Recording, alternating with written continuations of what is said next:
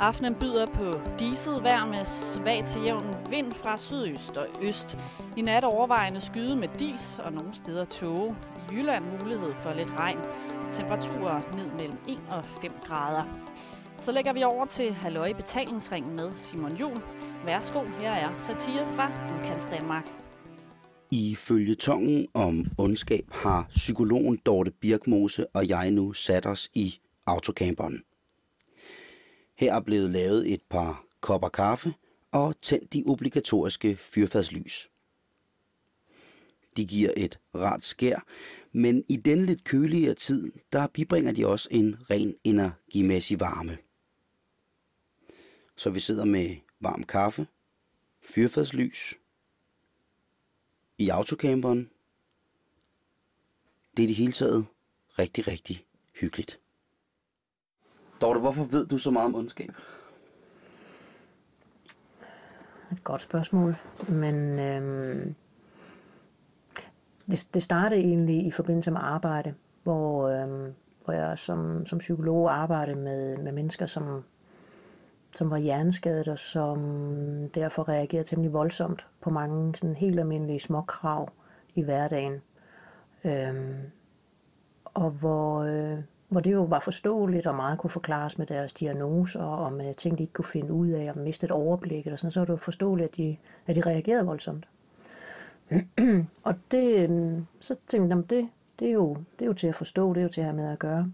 Men så arbejdede jeg jo så sammen med personale, hvor jeg kunne se, at de der voldsomme måder at reagere på, det var altså ikke forbeholdt folk med diagnoser. At der var helt almindelige veluddannede personaler, som, som, som reagerede mindst lige så voldsomt hvor man jo ikke kunne tilskrive det, at de ikke kunne finde ud af tingene, og man mistede overblikket på grund af, af diagnoser, eller var, var mere angste, eller så, øhm, så der var jeg opdaget, at, at personalet indimellem hævnede sig, eller svigtede, eller ignorerede, eller straffede, eller ydmygede mennesker, som havde brug for hjælp. Det var sådan der, jeg tænkte, jamen det er jo, det er jo, det er jo ondskab. Altså det er jo det, der foregår der, og og så blev jeg vældig optaget af det. Så blev jeg egentlig mere optaget af personalsiden end, end den del af det, hvor, hvor det er meget mere forståeligt, at man reagerer på grund af afmagt, øh, fordi man så har en diagnose. Så blev det egentlig personalsiden, som jeg blev mere optaget af, og um, prøvede at, prøvede at beskrive og prøvede at sætte fokus på, at øh, der er der vist noget her i forhold til personale, der arbejder med mennesker, der har brug for hjælp, at personalet indimellem opfører sig decideret ondskabsfuldt.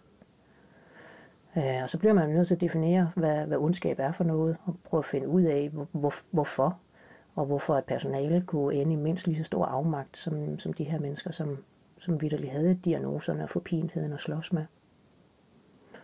Og øhm, jo mere jeg beskæftiger mig med ondskab, desto mere optaget bliver jeg egentlig af det. Fordi jeg forstår det ikke. Altså der er, der er noget af det, jeg kan forstå, og jeg kan læse, og jeg kan observere og sætte mig ind i, men der er hele tiden en rest af noget, som jeg ikke forstår. Altså gåden om, hvordan mennesker, som, som, er, som er gode og vil det gode, og endda har søgt et arbejde for at gøre godt, at det alligevel kan ende med, at de gør andre mennesker ondt. Og de steder mishandler andre mennesker og krænker og ydmyger andre mennesker. Øhm, uanset hvor mange fagbegreber man kan sætte på det, og hvor meget teori, så vil der hele tiden være noget, som man ikke forstår. Og især, øhm, især selvbedraget i det, at når vi mennesker gør andre mennesker ondt, at vi så kan lave så massivt et selvbedrag, at vi kan bilde os selv ind, at det slet ikke er ondt, det vi gør, men i virkeligheden godt. At vi kan brygge nogen, altså efter at have handlet ondt, som blandt andet handler om afmagt, men, men men hvor vi handler ondt, og så bagefter, så, så bliver vi jo rystet i vores grundvold over, at vi har krænket eller ydmyget eller afvist eller straffet et andet menneske, bare fordi vi kunne. Så får vi brug for at fortælle en historie om, hvorfor det i virkeligheden var godt nok. For at lave, altså lave et selvbedrag, for at kunne holde sig selv ud, fordi man kan jo ikke holde ud og tænke, nå, jeg er ond. Godt så. Så tager vi en der. Altså det, det, kan man jo ikke, det kan man jo ikke holde ud. Så derfor så er man jo nødt til at lave et selvbedrag. Og sige, jamen når, når nu jeg afvist ham i den situation, så var det jo i virkeligheden godt nok for ham, fordi så kan han jo lære, at der også skal være plads til andre, og bla bla bla. Altså på, på den ene side, så, så, så, så, så giver det jo mening, så er det jo logisk, at vi laver sådan et selvbedrag for at kunne holde os selv ud, for at kunne holde af os selv, for at fornægte, at vi, at vi kan være onde. Men på den anden side, så bliver det ved med at være mystisk, at vi... Altså når man ikke længere kan kende forskel på det onde og på det gode. Altså det... Øh... Men øh, tror du ikke, det er sådan et... Øh, du snakker meget om forsvarsmekanismer. Mm-hmm. Altså, det her selvbedrag er, er et forsvar mod andre? Eller er det forsvar mod sig selv? Det er imod sig selv. Altså det er, eller imod angsten jo i virkeligheden. Så, øh, fordi når vi snakker forsvarsmekanismer, så handler det jo om at beskytte sig selv mod at mærke angsten. Og det er jo klart, at når jeg handler ondt over for et andet menneske, især over for et menneske, som har brug for min hjælp, jamen, det, sådan, sådan kan jeg jo ikke holde ud at være. Jeg kan jo ikke holde ud, at jeg er et sådan menneske, der kan finde på sådan noget. Så derfor så bliver jeg nødt til at benytte mig af forskellige forsvarsmekanismer for at kunne lave selvbedraget, for at jeg kan blive ved med at kunne lide mig selv. Jeg tror måske, at med, med for eksempel sådan noget som, som comedy, Mm. der øh, bare for at tage udgangspunkt i mig selv, øh, der øh, er det tit, at man snakker meget om sig selv, mm. og man udpensler mange personlige detaljer, mm. fordi man ved, det afføder en reaktion hos ens publikum.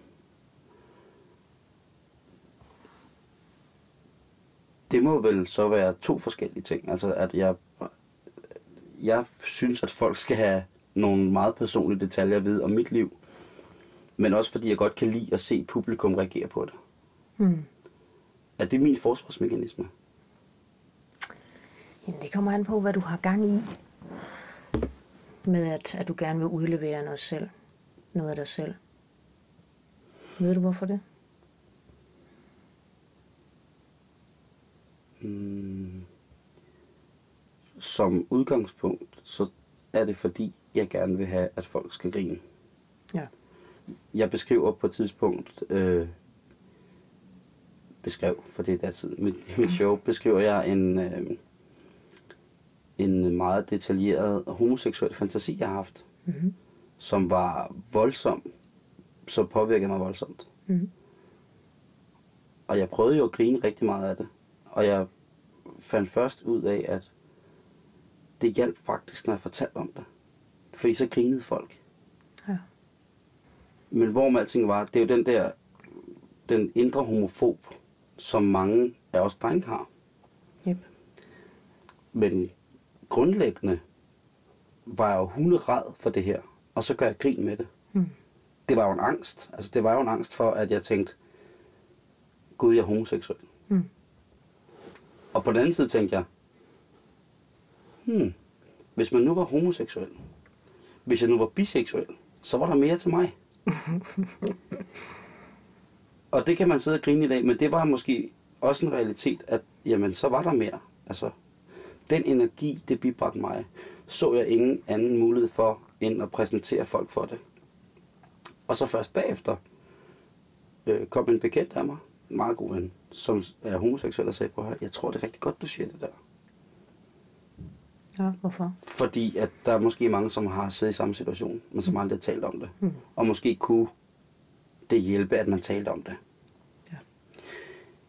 Jeg kan bare mærke, at efter jeg har fortalt det til folk, jeg tror ikke, min indre homofob er blevet mindre. Jeg tror ikke, angsten for at være homoseksuel er mindre. Jeg ved, at alle mine venner omkring mig og familie vil acceptere det. Mm-hmm. Men jeg har stadig en angst for min egen selvaccept af det, hvis det skulle ske. Mm. Jamen, humor er også enormt kraftfuldt, og netop jo en af de, af de mere sunde forsvarsmekanismer, vi mennesker har. Så, øh, så vi, kan jo, vi kan jo tage det, som, som du også har gjort, tage det, som vi er allermest bange for. Det, at du har fortalt den her historie, og du har blotlagt øh, din angst for at være homoseksuel, at, at det er jo ikke ondskab. Altså der har du, du har, du har udleveret noget af dig selv, og så har du ændret det til noget humor. Men så lang tid, at så lang tid man griner af genkendelsen, og så lang tid man griner øh, af at se sig selv udefra og se, altså, hvad er det for et problem, jeg tror, jeg har, og var der ikke værre katastrofer i verden, altså hvor man, hvor man perspektiverer det og sådan lidt, ej, okay, øhm, så, så bliver humoren jo befriende og forløsende og i virkeligheden vældig social, fordi man så kan opleve at grine sammen af det. Så det ting, det har intet med ondskab at gøre. Fordi der er også, øh, der er også mange øh, sådan stand-up jokes om, om pædofili. Hvor jeg sådan tænker, ah, hvad, altså hvad, øhm, der skal man eddermame passe på i forhold til, hvad det er for nogle jokes, man, man laver, fordi man kan, man kan risikere at komme til at legitimere, altså gyldiggøre pædofili. Altså sådan, så griner vi så meget af det, at det i virkeligheden ikke er noget problem, hvis man bare en gang har prøvet at tale med et menneske, der øh, blev seksuelt forulæmpet som barn, så, så griner man ikke. Altså fordi så ved man, hvad pædofilien fører med sig af, af hæsligheder. Men alligevel tænker man, altså det skal jo ikke være totalt tabu. Altså man skal jo tale om det, og også nogle gange grine af det, men, men, men det er en hård, fin balance, hvornår man griner af sin egen angst for pædofili, og hvornår det er, at man kommer til at grine af pædofile på en måde, så det er sådan lidt, nå ja, visse vasse, det er jo ikke den store skade, der sker, hø, hø, hø. Altså så bliver det ondskabsfuldt. Ja. Der, hvor man, hvor man kommer til at krænke dem, som allerede er blevet krænket, der bliver det ondt. Der er jo for mange komikere. Jeg havde en snak i et tidligere program med komikeren Christian Fuglendorf, Mm-hmm. som er vanvittigt dygtig til at improvisere Mm. ud fra sit materiale. Og på et tidspunkt, der, øh, der har han i en film, de har lavet, en, der improviserer han over en tyk dreng. Mhm. Og det afføder meget, meget voldsomme reaktioner. I et show, hvor han ellers snakker om øh, sit nyfødte barn øh, på en lidt mærkelig måde. Øh, han snakker om, og han, øh, ja, jeg kan ikke huske, hvad det er, men jeg kan bare huske, at jeg tænkte, nå, snakker han virkelig om det? Mm. Og snakker om øh, sin kærestes, øh, sin kærestes kønsdel, hvor hun er til stede. Altså han afsøger nogle grænser, øh, som for mange mennesker vil være virkelig, virkelig, virkelig, virkelig voldsomme overskriden. Mm. Vi snakkede om, at når man har et arbejde, hvor at det bliver normen, at man overskrider grænser, Mm. hvad er det, der driver os derud? Altså der kan være noget, noget faktisk rigtig vigtigt arbejde i at tage fat i, i de her grænseområder, tage fat i tabu og få, altså, få det sat ord på, øh, som jeg synes, at det, det, tjener, det tjener et godt formål. Og hvor, hvor komikken jo kan, kan løsne op for noget, som, som man jo ikke kan som fagperson. Hvor man kan stå der med sine fagbegreber og det ene og det andet, men, men hvor, hvor latteren er sådan en, en god genvej. Men, altså der er også bare... Øh, men det, det er meget måden, som man gør det på. Øh, fordi hvis det er en... Øh, hvis man har en drivkraft, der hedder, at øh, jeg vil bare kunne lave jokes om alt, og alt skal kunne lade sig gøre, og jeg vil bare kunne, jeg vil, jeg vil kunne sige alting, og jeg vil kunne lave sjov med alting. Øhm, så tænk, så bliver det hurtigt ondskabsfuldt. Altså så er der hurtigt nogen, der bliver krænket eller skadet af det, man siger. Altså fordi man har også bare enorm magt, når man får en scene, og får en mikrofon, og får sendetid, eller folk kommer ind til shows. Altså man, man, man har også et enormt ansvar, som man skal forvalte.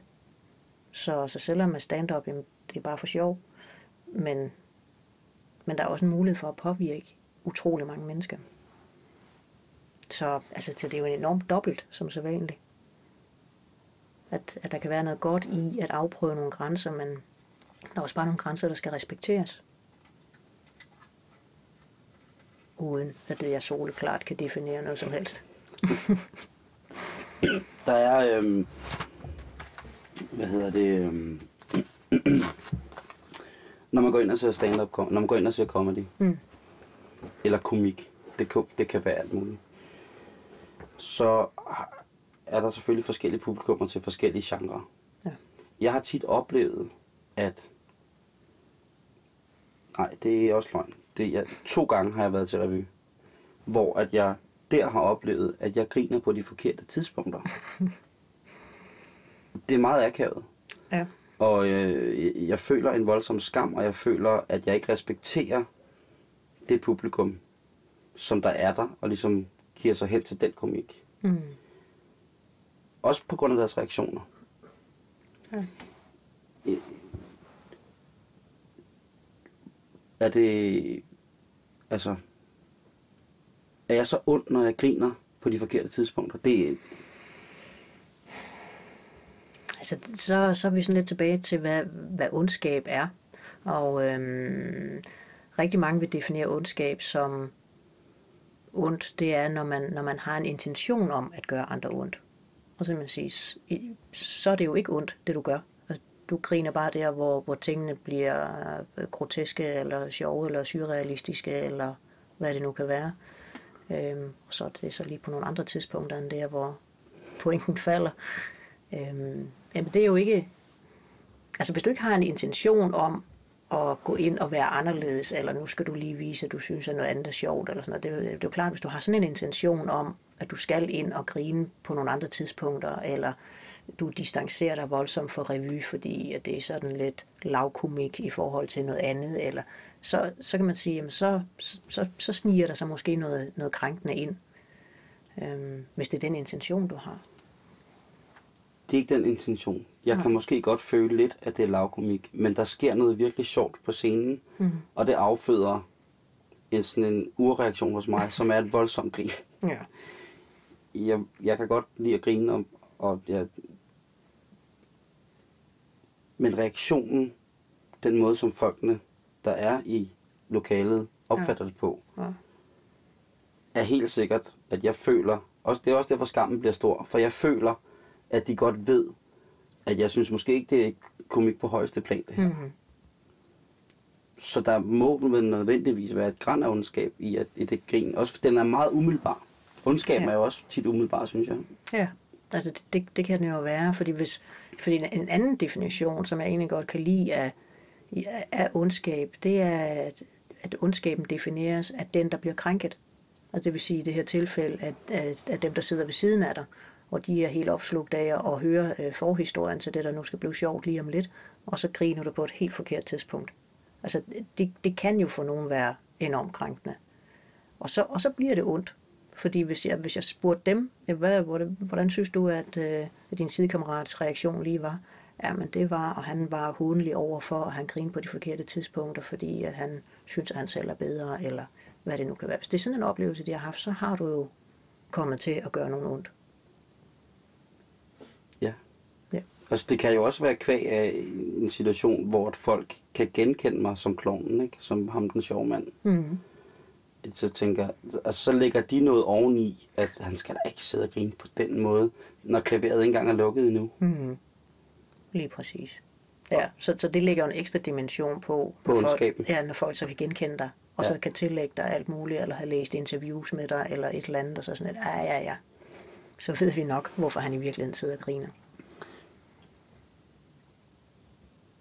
Altså, jeg skammede mig utrolig meget over det. Mm. Og det skete sådan tre-fire gange hver gang. Og du kunne slet ikke styre det. At nej, det må jeg ærligt indrømme, at det havde jeg utrolig svært ved. Mm. Og det var en skam. Virkelig. Mm. Jeg vil for eksempel, uden at synes, jeg er ond, og uden, og uden altså, jeg vil ikke undskylde det, men hvis der var for eksempel en situation med, med massemordet i Norge, Mm.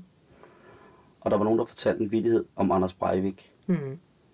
Ville jeg til forladet ikke synes, det var på nogen måde passende. Mm. Men hvis vedkommende så sluttede af med at fortælle, at der i Østafrika på det tidspunkt døde 250 mennesker hele tiden. Men det er jo der, hvor jeg tænker, at, at komikken jo netop kan noget i forhold til at sætte tingene i perspektiv. Fordi der, der er det jo, at vi kommer til at grine af os selv, i forhold til, at vi selv har mistet orienteringen at vi, at vi kan tro, at øh, et, et massemor af så og så mange døde, at, at det er øh, ganske meget mere forfærdeligt, end, øh, end at der er tusinder eller tusinder, måske millioner af, af børn, der dør. At man, at man kan få lavet sådan en, en fordrejning i sit hoved, det tænker jeg, at netop at bruge komikken til at, hey, hvad, hvad er det lige, vi har gang i? Altså, hvor, hvor, hvor komikken kommer til at fungere som et, et spejl på vores samfund. Det tænker jeg, det, det, er, vel, det er vel satire.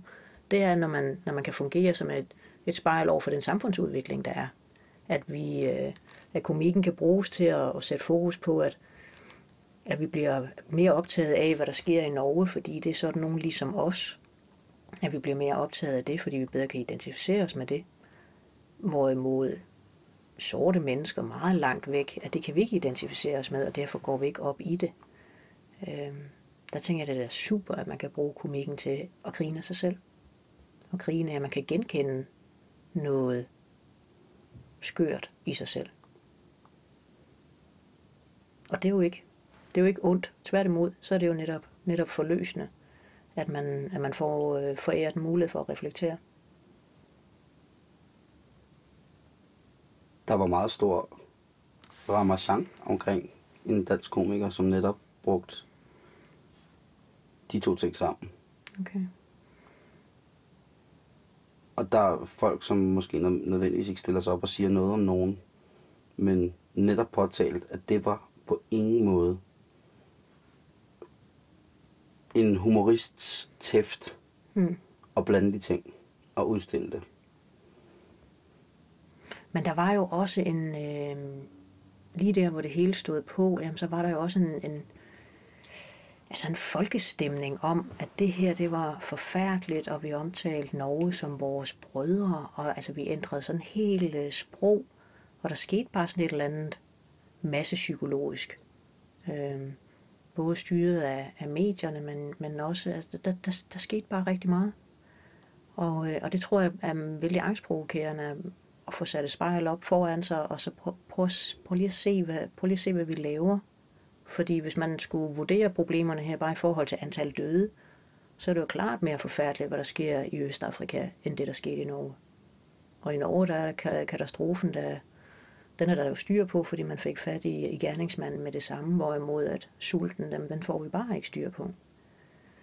Så, så hold, hold et spejl op foran der, jamen det, øh, det kan da komme til at gøre ondt med nogen, at man, at man så, oj, hvad, hvad var det lige, at jeg røg med i? Hvad var det lige for en, en stemning, at jeg blev forført af, til at jeg tænkte, at det var så meget værre i Norge, end hvad der ellers er sket rundt omkring. Jeg blev sgu også, altså jeg blev selv i tvivl om, det var i orden, jeg havde grinet, ikke? Mm. Min far er nordmand, og det var så meget selvfølgelig tæt inde på familien. Ja. Fordi det gik ud over hele Norge, ikke? Mm. Men jeg var virkelig, altså jeg var, jeg, jeg var splittet. Puha, ikke? Hvad, Ja. hvad er nu godt og skidt, ikke? Øh, hvad er rigtigt? Men det er jo igen den der hårfine balance, fordi hvis man, hvis man griner af offrene for massakren, jamen det er jo ikke, altså, det er jo ikke sjovt. Altså, det er jo, det giver jo ingen mening. Øh, eller øh, latterliggøre Breivik, det, det, er jo, det er jo også fornemt. Altså, det er jo det, er jo det, det er. Men, men det, der er, der er svært og interessant, og dermed jo også rigtig spændende i komikken, det er jo netop, når man kan, når man kan sætte fokus på, hvad vi fælles har gang i, og man kommer til at se sine egne handlinger og sine egne tanker i et nyt lys. Det er der, hvor jeg tænker, at vi altid har haft brug for komikken, og bliver ved med at have brug for komikken, øh, så vi kan grine af os selv.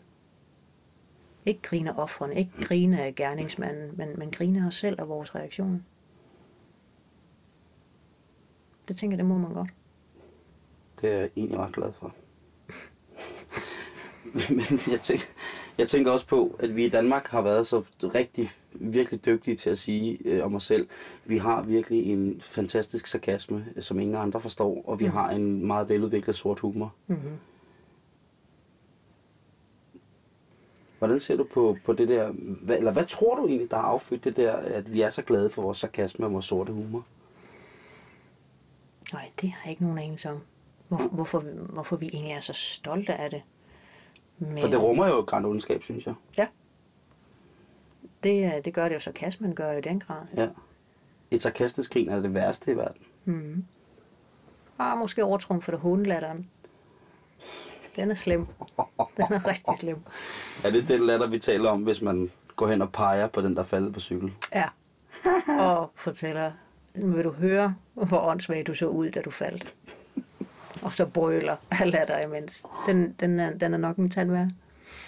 Øhm, i, I et foredrag, så, øhm, så taler du om splitting. Ja. Og for folk, som ikke er helt inde i psykologien, altså, jeg siger ikke, at vi skal for- forklare det fuldstændig, men er det rigtigt, at, at det er folk, som har øhm, altså trangen til at finde et facit hele tiden? Altså tingene skal enten være sort eller hvid. Der er mm. godt eller dårligt. Lige præcis. Når vi som, som komikere er ude og optræde, eller når, når øh, man i komikkens øh, uheldige navn går i gang med at skildre ting, så er det jo utrolig meget, når man står på scenen personligt, at man skærer tingene op Mm. i sort og hvidt, fordi det er sådan, man anskuer det. Ja. Det gør jeg. Mm. Og nu ved jeg godt, det bliver meget navlepillen omkring mig, men jeg tør simpelthen ikke tage andres, øh, andres hvad hedder det, ting med ind i det, fordi det, det er, det er barske løjer. Mm. Når jeg nu tager ind og siger, at, at, at jeg synes, det her det er rigtigt, og det her det er forkert, og det synes jeg virkelig, Mm. og fortæller det. Når jeg fortæller det til folk, prøver jeg så at, at trække noget ned over hovedet på dem. Altså hvis de ikke griner for eksempel, har jeg så været, har jeg så været for ond i det? Altså er jeg så, er, er jeg så, har jeg så udsat mig selv for en splitting? Nej, altså, nej, altså splitting, det er, når man, når man, som du beskriver, netop splitter, splitter alting op i godt og ondt, i sort og hvidt, for at gøre tingene enkle, fordi man er bange for nuancer. Så, så det kommer jo an på, hvad det er, du prøver at opnå med, at du trækker noget sådan lidt karikeret op og gør det kun godt eller kun ondt. Øhm, om det er for at lave en verden, der kun består enten super gode ting eller super onde ting, og kun det og ingen nuancer, eller om det er fordi du senere vil bruge det til at nuancere et eller andet med.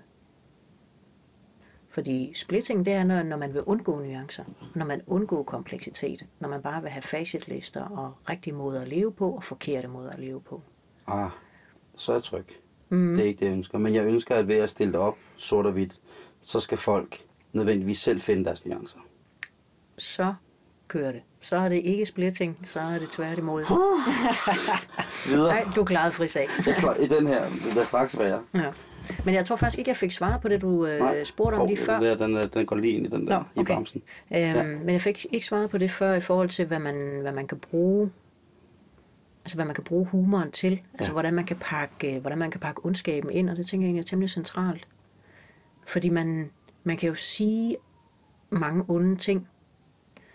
Øhm, måske endda også med en intention om at sige noget ondt. Men en intention om at, at nedgøre nogen. Bare for at få det lidt bedre selv. Øh, og så netop pakke den ind i humor. Og lave sådan en klassisk øh, afglidning på, at øh, jamen det var jo bare for sjov. Jeg må, jeg, må, jeg må gerne sige sådan her, det var bare for sjov. Jeg må også gerne sige sådan nogle grimme ting, men det er også bare for sjov. Og så kan jeg da lige lægge sådan en led en ovenpå, men det var bare for sjov. Altså, så på den måde kan man jo bruge humoren til at gøre alt muligt ægelt, Og sige alt muligt lede ting. Og så bare dække sig ind. Og så har folk ikke nogen mulighed for at sige, jamen det er ikke sjovt. Fordi det, det, er, det er svært at sige til et andet menneske, eller reagere med, at sige, det er, jo, det er jo ikke sjovt, det der foregår lige nu. Du er gået over grænsen. Du er virkelig virkeligheden gang i noget andet, end at lave komik. Så, så humoren kan skjule meget ondskab. Og det bliver det også gjort til, også sådan i, helt uden for komikkens verden, øh, kan, vi jo, kan vi jo sige rigtig mange grimme ting om og til hinanden. Og så lige snart folk de siger, hey, du skal ikke sige sådan der til mig. Jamen, det er jo bare for sjov. Så, slopper, så stopper al dialog, øh, dialog jo lige der. Så på den måde humor jo også kraftfuldt til nogle ting, som det nok ikke rigtig skulle bruges til. Specielt voksne imellem, ikke? Mm-hmm. At hvis man sidder en hel omgangskreds samlet, til et eller andet. Og lige pludselig så kommer der en historie frem, som... Nej, nej, den, den behøver ikke at komme frem nu, fordi mor og far er her. Mm. Så det, det der med hende, den polske danser på en resteplads, den, den skal vi bare... Og så kører personen videre, der er ved at fortælle historien. Ja. Og lige pludselig så ser man så også i et grelt tilfælde nogen, noget familie, der hører historien, som ikke skulle høre det. Men han fortæller videre, eller hun fortæller videre. Mm. Og på et tidspunkt, så stiller man sig op og siger, nu stopper festen. Nu det er det her virkelig ikke sjovt mere. Mm. Og så er det ikke ham, der fortæller historien, men dem, der sidder rundt om, der siger, nej, nu skal vi lige høre den færdig. Han kan da ikke bare lade den stå der. Det er jo, det er jo bare for sjov. Mm-hmm. Og personen, historien omhandler, føler, føler sig virkelig truffet. Hvad er det for en mekanisme, der gør, at lige pludselig så sidder alle dem, der er rundt omkring historiefortælleren, hvad er det for en mekanisme, der gør, at de også vil være onde med ham og mm. høre den historie? Jamen, det, det, det giver jo bare et, et enormt behag, at det ikke er, at det ikke er en selv, der er involveret i det her. Det er ikke en selv, der, der, der det går ud over. Og så, så, sker, så sker der altså nogle gruppeprocesser, hvor, øh, hvor, hvor, hvor det fasttømmer eller styrker en gruppe lige der ved, så sidder man og hører den her historie, og så er der en, der lidt bliver ekskluderet øh, ved at være i fokus øh, for lige præcis den her historie, som slet ikke er sjov for ham. Jamen så øh, ved at ekskludere ham, så får man egentlig et bedre sammenhold i gruppen. Så der sker sådan en, altså med humoren, så kan man sidde og hygge sig lidt med at være ondskabsfulde. Men, men hvor, hvor der jo ikke er nogen, der føler sig onde, fordi det er jo bare for sjov. Og det var det, øh, jeg sådan startede med at sige, det her med, at, at det bliver ved med at være uforståeligt, hvordan vi som mennesker ikke kan finde ud af at adskille det, det onde og det gode. Men, men altså humoren er jo sådan noget af forklaringen på, hvordan at vi kan komme til at forveksle de to, at vi kan sidde og, og jo egentlig, som du beskriver her, mobbe et andet menneske. Men, det vil jeg jo kalde det. Jeg kender ikke den psykologiske betegnelse for Nå, det. jeg tror også bare, det hedder mobning, øh, og at man bliver holdt udenfor, eller ja, jamen, det hedder mobning. Så, øh, men, men hvor, hvis man spurgte hver enkelt i gruppen, jamen har, kunne du finde på at mobbe, og kunne du finde på at mobbe ham der, så ville alle jo sige, nej, nej. Og det var jo bare for sjov. Det er jo, og så måske lige draperet med en, jamen det er da også synd, han er så nærtagende. det er modbydeligt. Ja. Men det er jo rigtigt, det har jeg aldrig tænkt over. Mm. Det er rigtigt det der med, at så skal man også lige kommentere på personens personlige udvikling. Ja. Han er også blevet, han kan ikke tage noget mere. Nej. Jamen, han har jo Eller fuldstændig hun. mistet sin humor. Ja. det er vildt. Åh, oh, shit. Ja. Så der kan vi mange tricks med vores, øh, med vores devalueringer, som, Som er, som, som er den, en af de mest primitive forsvarsmekanismer overhovedet. At ved at nedgøre et andet menneske, så får man det lige lidt bedre selv. Og det er jo i virkeligheden det, der foregår, når man sidder og fortæller sådan en, en, en ond historie om et andet menneske, mens vedkommende er til stede, og det vedkommende bliver mere og mere ydmyget. Jamen det er jo en devaluering. Altså man nedgør ham. Og dermed får man det lige lidt bedre selv. Det, det, det gør vi bare med devalueringer. Og det er det, jeg tænker, det, det skulle komikken jo helst ikke gøre. Det skulle ikke være med til at devaluere andre mennesker og nedgøre andre mennesker. Men, men, men det er der bare mange hurtige latterbrøl i, Ja. at, man, at man lige sviner nogen, som ikke er til stede helst. Så kan vi, så kan vi, rigtig, så kan vi rigtig hygge, altså svine folk til, eller sladre, eller nedgøre, eller... altså det tv, der kører for tiden, Hmm, handler jo nærmest kun om, at selvom der, det er pakket ind i alle mulige spilkoncepter, og har et gameplay og en storyline og alt muligt, mm. i virkeligheden, så handler det bare om at se folk fuck helt hjernedødt op. Ja. Ikke? Fordi man synes, det er latterligt, at de bliver sure, de viser følelser på fjernsyn, Mm. fordi vi ved godt, det kun er et spil. Men vi griner stadig af det. Ja. Og der er jo ingen grænser for, hvad der vil vises på fjernsynet, og seertallene, altså aftaget er enormt. hmm. Er vi bare blevet generelt under? Det håber jeg ikke. Men, men det er, der er klart noget med, at jo mere presset vi bliver, øh, desto mere afmægtige vi bliver i vores liv, jo mere i tvivl vi bliver om, om vi er gode nok og kan leve op til standarderne, desto mere brug har vi for devalueringerne. Altså når, når jeg bliver mere og mere presset på, på arbejde, eller i privatlivet, eller med standarder for, hvor meget motion man skal dyrke, og hvor meget styr man skal have, både på sit samtalekøkken og sit designerhave og alt muligt. Og jeg tænker, nej, nej, nej, jeg har jo ikke styr på noget af det. Så det er i stedet for at blive opslugt af, af min egen utilstrækkelighed og uformåen, så kan jeg tænde fjernsynet, og så kan jeg se på nogen, som er for tyk til at kunne få børn, eller se på nogen, som er ude på en øde ø og er onde ved hinanden. Og så kan jeg tænke, åh, så, så dybt er jeg alligevel ikke sunket. Jeg er alligevel god nok, så jeg er i hvert fald ikke så skidt kørende, som de er inde i mit fjernsyn.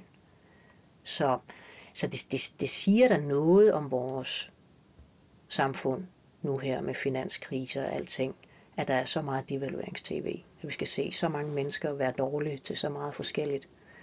Øhm, for, lige, for lige at hæve os selv. For lige at få det lidt bedre med os selv. Det, altså det er jo derfor, vi ser det. Altså vi vil se nogen, som er dårligere end os selv. Altså det er uhyggeligt. Det er i virkeligheden uhyggeligt. Og det er jo i virkeligheden ondskab, når man sidder og aftenhygger med at se på nogen, som er dårligt kørende. Det er det mest sete fjernsyn. Ja. Men, men komikken har jo i høj grad levet på at udlevere, altså karikere figurer, mm. som folk ligesom kunne devaluere i. Ikke? Jo. Men der er også bare en forskel på, om man, øh, om man devaluerer øh, et, et menneske som, som Amalie eller Sidney Lee, hvor man kan sige, jamen, jamen det er for nemt. Altså det er for nemt at køre en devaluering på dem. Det er, øh, de, altså det er jo slet ikke svært. En, en værk kunne stille sig op og lave jokes, fordi man kan måske bare citere noget, de har sagt, og så lægger folk flad grin. Mm, det er jo ikke nogen kunst. Kunsten er, hvis man, hvis man absolut skal nedgøre nogen og køre nogle devalueringer, så gør det opad i systemet. I stedet for at trykke den af nedad i de hierarkier, vi nogle gange har, jamen så tag nogen, som er meget mere magtfulde, og som man i virkeligheden har dyb respekt for, og så prøve at gøre noget der. Altså fordi, nu ved jeg ikke, hvordan satire lige sådan er defineret, men for, for mig tænker jeg sådan, at satire det er også noget vældig samfundsmæssigt. Og det er vel at holde spejl op foran magthaverne. Øh, ikke nødvendigvis politikere, fordi det kan også være så nemt at nedgøre dem. Men magthaverne i forhold til meningsdannerne. Øh, dem, der, dem, der laver det spin, der kommer til at virke. Dem, der kan fortælle os noget om, hvordan vi skal leve vores liv, og vi bare sådan helt ureflekteret tænker, nå ja, jamen det, ja, det, ja, det skal vi også. Øh, at jeg tænker, det er der komikken må køre en devaluering, og hvor det faktisk kan være befriende at få devalueret, hvad der nu måtte være forskellige øh, kost- og motionsguruer. Altså, der, der tænker jeg, det, det er jo opad i systemet, fordi de, de står over os, som lever et almindeligt usundt liv.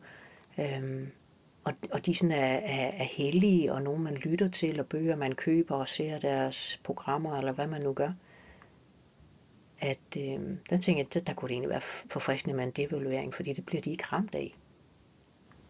Og det har været i tvivl om jo også. Altså, det har jo været det der. Netop når du siger, der må nødvendigvis være et spejl, der bliver holdt op. Mm. Og der kommer revyen ind igen i billedet. Mm. Fordi at nogle af de ting, eller en, en af de, hvad kan man sige, grene af komikken, som rent faktisk har holdt spejlet op, det har været revyerne. Ja. Og så er vi tilbage til, at jeg går ind og ser det, som i virkeligheden er dem, som behandler satirebegrebet aller, aller, aller pænest. Mm. Og mest effektivt. Mm. Og så griner jeg fucking på de forkerte tidspunkter.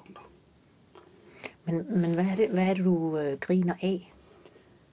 Jamen, det er jo derfor, det er der, jeg skammer mig, fordi det nu, når vi har snakket sammen, så er det jo sikkert noget ondskab. Det er noget devaluering af det, der ikke fungerer. Mm. På revisynen ind i mit komikhoved. Ja. Kan du, kan du huske øh, et eksempel, bare for at jeg kan få et billede af Ja, jeg kan huske, at der er en, en, øh, en scene, hvor at, uh, aktøren står og spiller på et elklaver mm-hmm. med en karikatur på en, sådan en, en pikkehygienist. Mm-hmm. Sådan en, der står til, der spiller, har sådan en motto, der gør en hver begravelse til en fest. Ikke? Mm-hmm. Og det han spiller og siger, det er faktisk ikke særlig sjovt. Mm. Det må jeg nok indrømme. Mm. Der, er jeg ikke, der er ingen tvivl om, at salen er kogende af latter. Det er simpelthen så morsomt, som man ikke... Og på et tidspunkt, så er der en, en, en, en kort pause, hvor der er en ting, der vælter ned af klaveret, og der er noget lys, der falder af. Mhm. Og det irriterer tydeligvis aktøren, at Ja. der er en teknisk fejl. Mhm. Der skriger jeg grin. Ja. Det er ondskabsfuldt. Ja. Ja, der er, der er noget der i forhold til, at du morer dig over, når det falder til jorden, eller det fucker op. Er der noget, jeg måske har bygget op omkring det her med, at jeg gerne vil have, at der er noget, der skal gå galt til den revy der? Det kan ikke passe, fordi at det kan ikke passe, at noget, der er komik i den standard, skal have så meget publikum. Mm. Ja. Er, er, det, ond, det, er- det ondskab? Jo. Det er det jo. Altså der, hvor man ligefrem ønsker andres fiasko. Det er ikke så godt.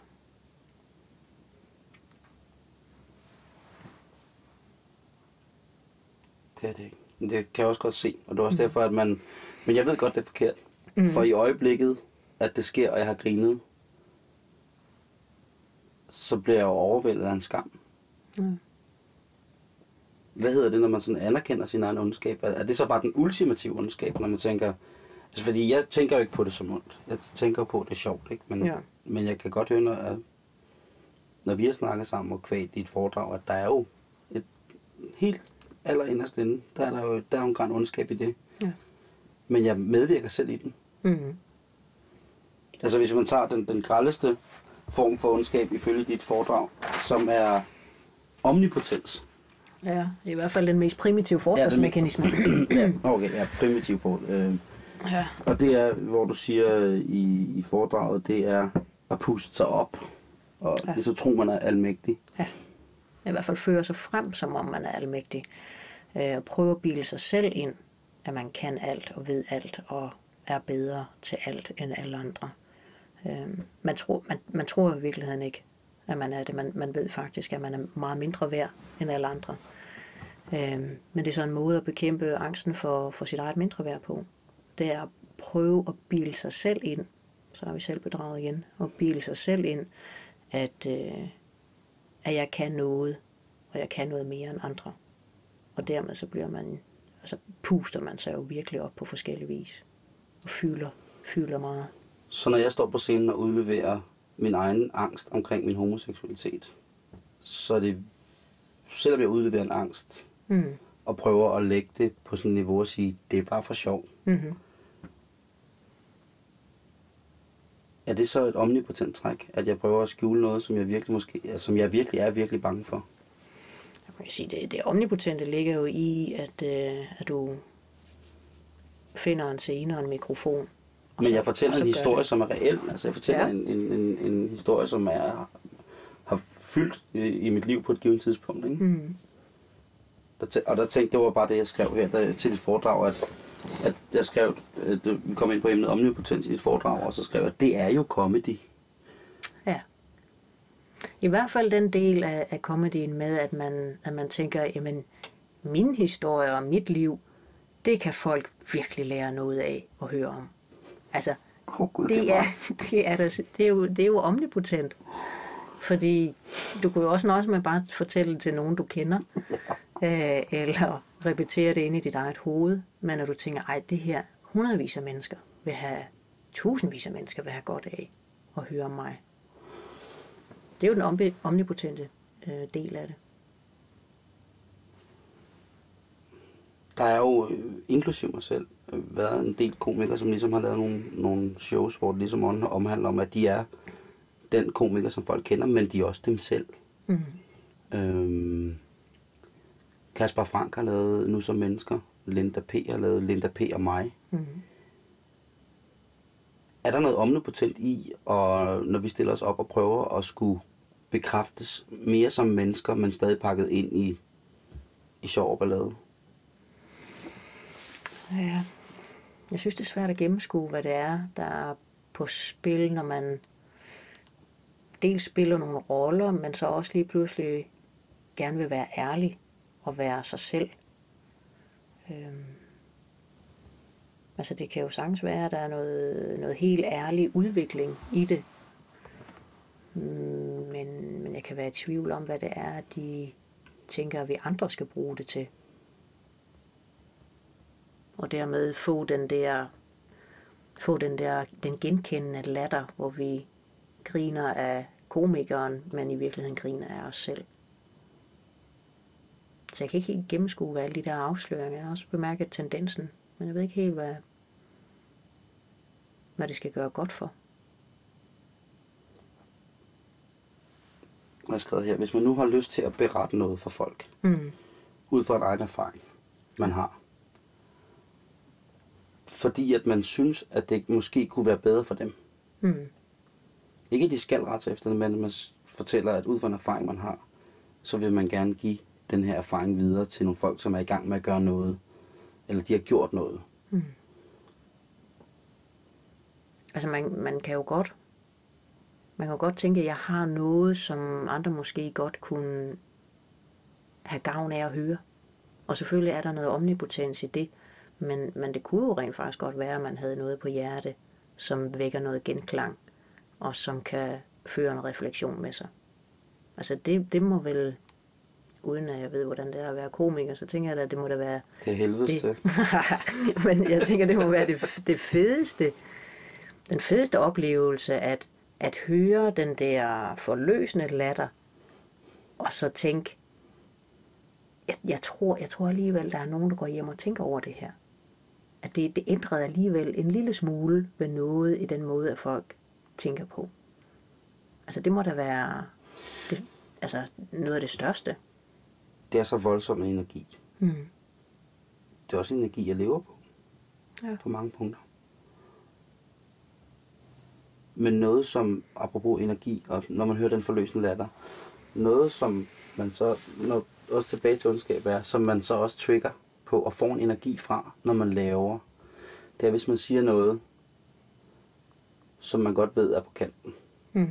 Nå, men på et tidspunkt, så kommer man også til noget, som er langt, langt, langt over kanten. Mm. Altså, som i, ifølge en selv, beyond evil. Mm. Og så får man en reaktion, der hedder, ej for... Jeg kan give et grænseeksempel. Mm. Hvor at jeg optræder i Aarhus, og øh, der er øh, fem muslimske piger inde med mm. deres øh, kærester, Mm. og de har burkaer på. Og i en løsluppen stund får jeg sagt, at jeg synes, at alle muslimer er pædofile. Fordi tvangsægteskaber mellem gamle mænd og meget unge piger, Mm-hmm. det kan da ikke blive kaldt andet. De skal i hvert fald lade være med at bilde mig ind, det er kærlighed. Mm-hmm. Der blev så varmelt stille, Ja. så jeg tænkte, nu... Det var det. Mm. Nu gør jeg alle en tjeneste, og så tager jeg mig selv dage med den her mikrofonledning. og jeg havde det... Altså, det var det er noget af det mest skammelige, jeg nogensinde har sagt. Jeg skammede mig, altså... Øh, for det første angsten over for, hvad der vil ske. Altså, på, på sådan et sekund, lille bitte sekund, så kan der gå så mange tanker igennem hovedet. Mm. Og det er ren angst. Ja. Hvad sker der nu? Øh, øh, der bliver ikke grinet, der bliver et eller andet. Altså ved, ved urmoderens held, der sker der det, at en af pigernes mobiltelefon ringer. Mm-hmm. Og det er lyden af et lam, der siger Mæh!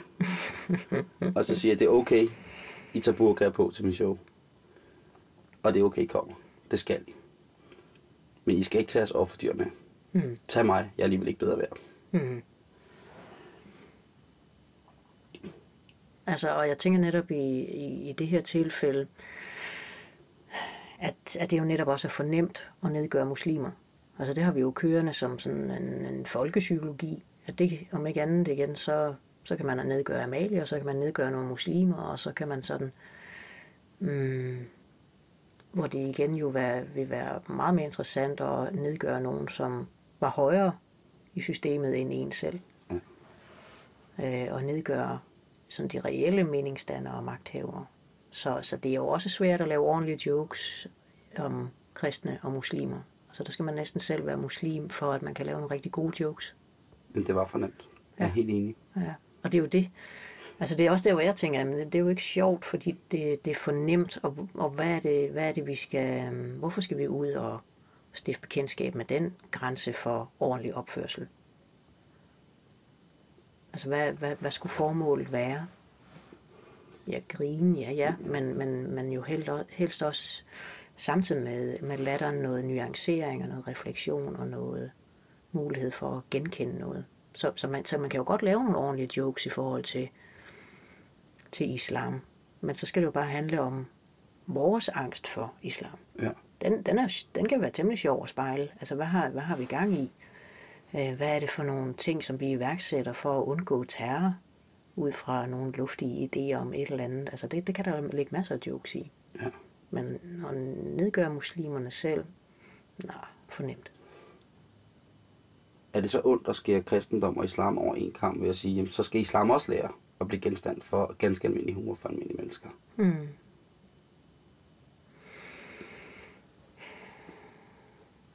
For det har jeg, virkelig, jeg har virkelig tænkt mig over det der med, at Ja. på et tidspunkt, så, altså, så må der, det tog, altså der var jo mange år øh, i gamle, gamle dage, hvor man jo ikke må sige noget om ki- kirken og Gud, ikke? ja. Og, og det, som jeg bliver forbandet over, det er det der med, at den del af, på den måde, nogle trosretninger ikke vil følge med. Den der med at prøve at høre, det bliver for det første nemmere at snakke om, hvis vi kan grine af det. Hmm. Og det åbner noget forståelse. Men min søgen efter at få det til at ske, er den ond? Men den er jo ikke ond så lang tid, at man tænker, at man vil grine sammen med muslimerne af islam eller af kristendom. Jeg vil også gerne, Altså- jeg vil også gerne se, at de griner selv over det. At der Ja. kommer selvironi ind i det. Ikke? Lige præcis. Altså, så, så batter det jo noget. Altså, så er det, du flytter noget og flytter nogle grænser på den, på den fede måde. Hvis man kan grine sammen af det samme fænomen. Men at vi laver en kristen klub, hvor vi så sidder og griner af muslimerne, og muslimerne laver deres klub og sidder og griner af os. Det er jo bare mobning. Altså, det er jo ikke, det er jo ikke sjovt. Men, men man kan komme til at forveksle det. Altså ligesom det der eksempel med, øh, med den her gruppe, som sidder og vil, vil høre historien færdig, selvom der er en, der sidder og bliver ydmyget. Øh, man kan komme til at forveksle det. Så, så man skal være knivskarp som, som komiker i forhold til at finde ud af, hvad har jeg egentlig gang i? Hvad er det egentlig, jeg vil opnå med den her joke om islam, eller kristendom, eller racisme, eller hvad det nu kan være.